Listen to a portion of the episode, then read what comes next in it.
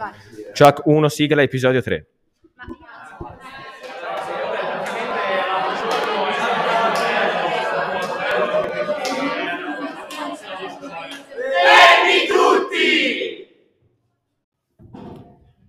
Buongiorno a tutti, vogliamo interrompere la trasmissione radiofonica per fare gli auguri ad un nostro caro amico Samuele Bonanni che oggi compie 18 anni. Un augurio. Prof, ma scusi, ma sto facendo una prova.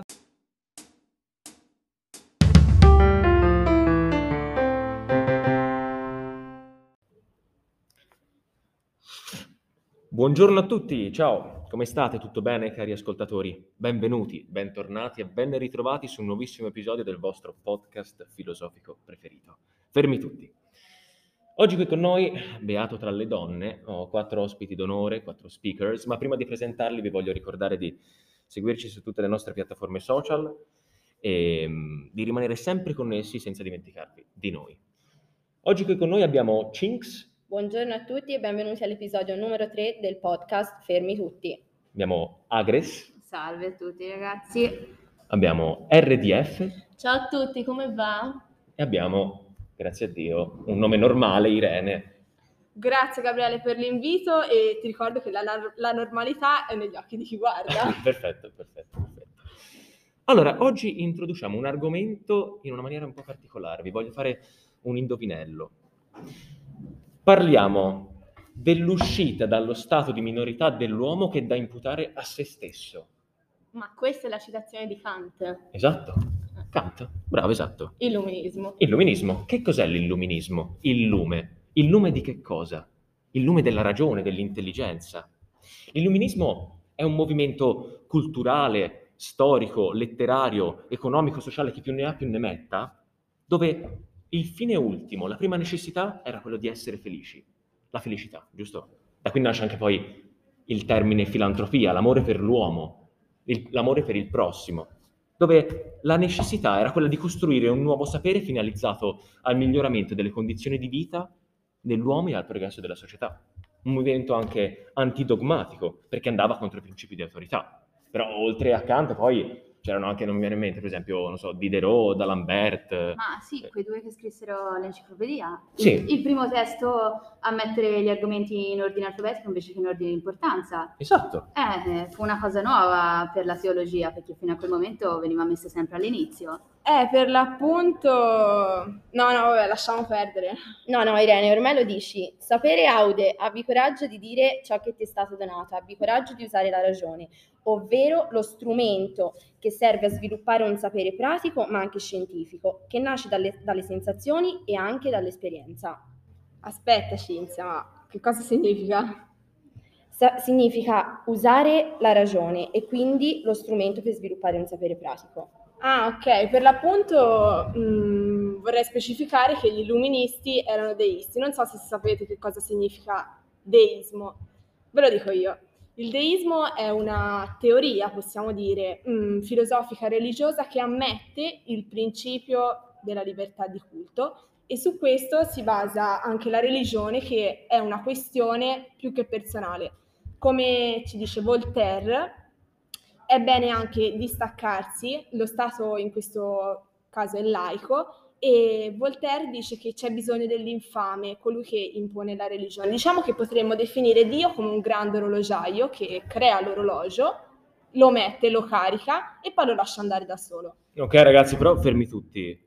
Cioè, di che cosa stiamo parlando? Contestualizziamo, in che periodo siamo? Ma non lo sai?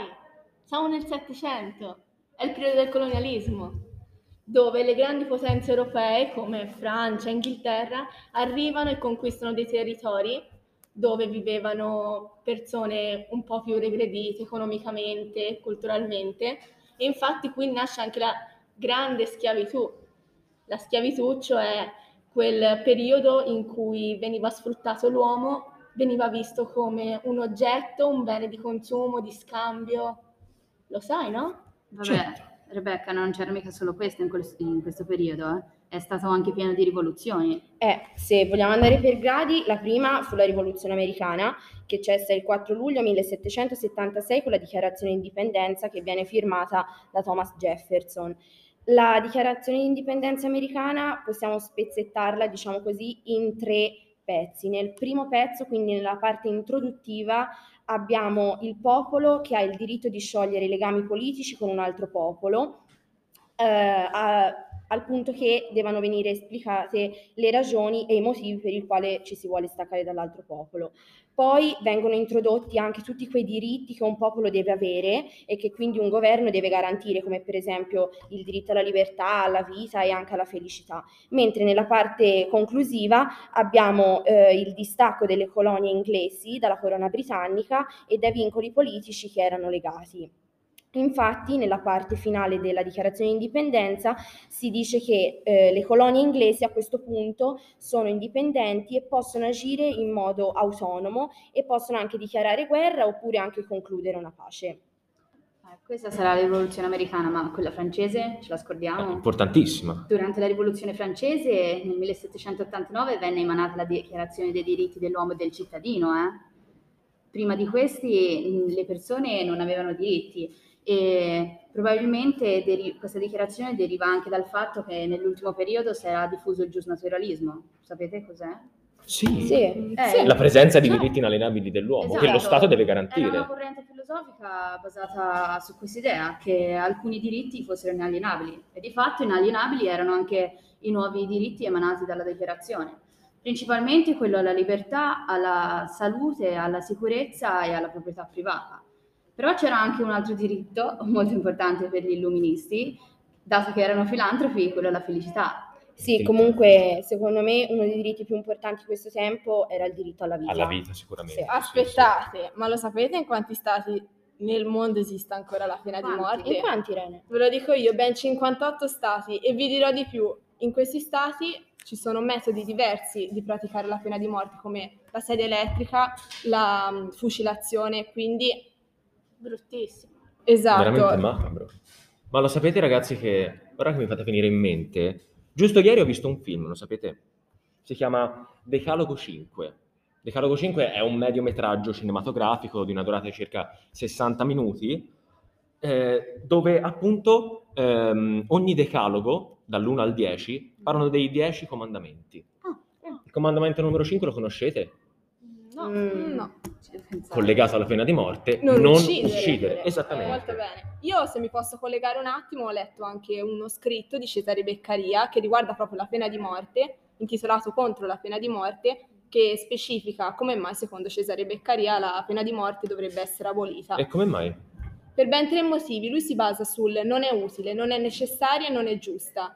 E io credo che Beccaria abbia parecchia ragione, perché insomma la libertà è alla base di una, di una società, però allo stesso tempo è giusto imparare senza morire e magari con una limitazione della libertà. Sono d'accordo con te, Irene. Sì. E giusto a proposito vorrei, vorrei leggervi una citazione dell'inizio del film che mi ha fatto molto riflettere. Ok. Ok. La legge non dovrebbe imitare la natura, dovrebbe correggerla. La legge è stata creata dall'uomo per regolare i rapporti sociali. Ciò che noi siamo e come vi- viviamo dipende dalle leggi. Quindi, per la buona società si presume che questi abbiano una funzione formativa. Quindi fermiamoci a pensare. Come può la legge che rende legittimo l'omicidio come vero e proprio strumento legale essere una cosa educativa? È impossibile. Eh, non Sì. Cioè, siamo di fronte a- ad uno ossimoro, non lo Sì. so. Infatti. Io penso che sono contraria alla pena di morte proprio perché penso che la legge dovrebbe essere utile a rieducare una persona Esatto, e quindi anch'io. la pena di morte non dovrebbe esserci. Tutti hanno, tutti hanno la- il diritto di avere una seconda chance, una seconda possibilità. Certo. Morendo non si capisce alla fine. Assolutamente. Esatto. assolutamente. Ma tipo in questo film, no? C'erano i borghesi. Come i borghesi. No, No, ma che borghesi? No, è un film C'erano. dell'88. Chi erano i protagonisti? E chi erano Eh, i protagonisti? Beh, i protagonisti, beh, la trama è molto semplice. Abbiamo tre storie parallele. La prima storia è quella del tassista, la vittima sarà. La Ah. seconda storia è quella di un avvocato che è contro la pena di morte, che cerca di difendere questo ragazzo, e appunto la terza è la storia di questo ragazzo, che è un teppista, che ad un certo punto del, del prodotto cinematografico queste tre storie si congiungeranno. Il teppista ucciderà la- l'assassino e, e niente, però appunto avrà... Perché Rebe, chi erano di solito Eh, i protagonisti? c'entra? No, io volevo dire che in questo periodo, nell'illuminismo, anche le donne borghesi, scusate, Rebecca, ma che fai oggi? è andata via la voce. In questo periodo le donne borghesi iniziano a prendere molto piede, iniziano a costru- fare questi salotti dove si scambiavano idee, pensieri e fino ad allora le donne non avevano tutto questo potere. Infatti spronavano anche altre donne di classi sociali diverse eh, a eh, andare lì, farsi delle opinioni, aumentare la propria cultura e quindi questa cosa mi è, mi è piaciuta tantissimo. Sì, è vero, In effetti è interessante. I caffè, i infatti, salotti, infatti venivano bar. chiamati proprio salotti delle dame. Esatto, I salotti esatto, delle sì. Organizzati proprio da loro, sì. Perfetto ragazzi, io vi devo dire una cosa, vi devo essere sincero, a me adesso mi è venuta una grande fame. Non so Eh, anche voi, a è una ecco, certa ora, e iniziate a abbiamo- sbadigliare, quindi... Eh, però vi diamo appuntamento chiaramente alla, Alla prossima, prossima puntata, eh, rimanere aggiornati, rimanere ehm, Ci vediamo collegati alla prossima al- puntata, quindi alla prossima puntata. ci troveremo tutti. Un saluto da tutti. noi. Ovviamente virtuale. state aggiornati Eh, sul nostro canale. E fateci chiudere? sapere se ci sono delle cose che possiamo migliorare e cosa vi è piaciuto di più e cosa vi è piaciuto di meno. E ringraziamo Gabriele per l'invito. Certo. Grazie a voi ragazzi, da fermi tutti è tutto. Ciao! Arrivederci, ciao.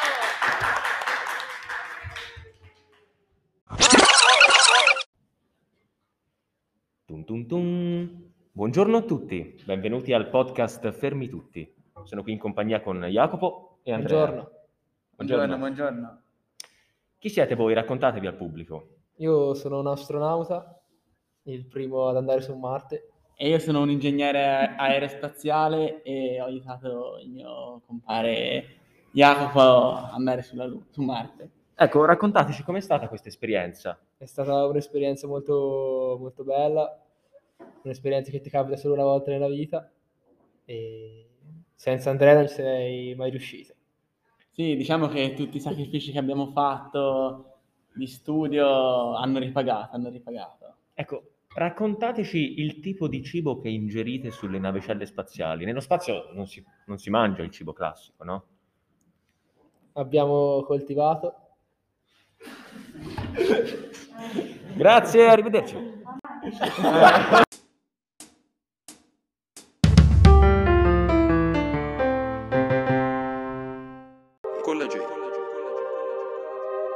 vado a una scuola in piazza Utopia, priva di voti, solo fantasia, panchine a rotelle mi portano via lungo il corso di questa melodia. Sogno l'ammetto, viaggio perfetto, non pago il biglietto, sogno son destro, ti sputo sto testo. Classe superiore, classe da maestro. Detesto il reale, io voglio volare, la scuola ci opprime, sfondo sto muro, in queste tre rime io canto il futuro, ci chiamano spenti, capaci a sognare.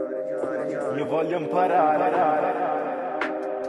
Non da una stanza che non è la mia. Si trova lontano in piazza Utopia. La scuola che vive è solo nozioni Scadenze precise, interrogazioni. Oggi ho imparato, domani scordato Non scordo chi sono, è lunga la strada da fare Ci voglio imparare, giocare alla vita La scuola che voglio non è ancora nata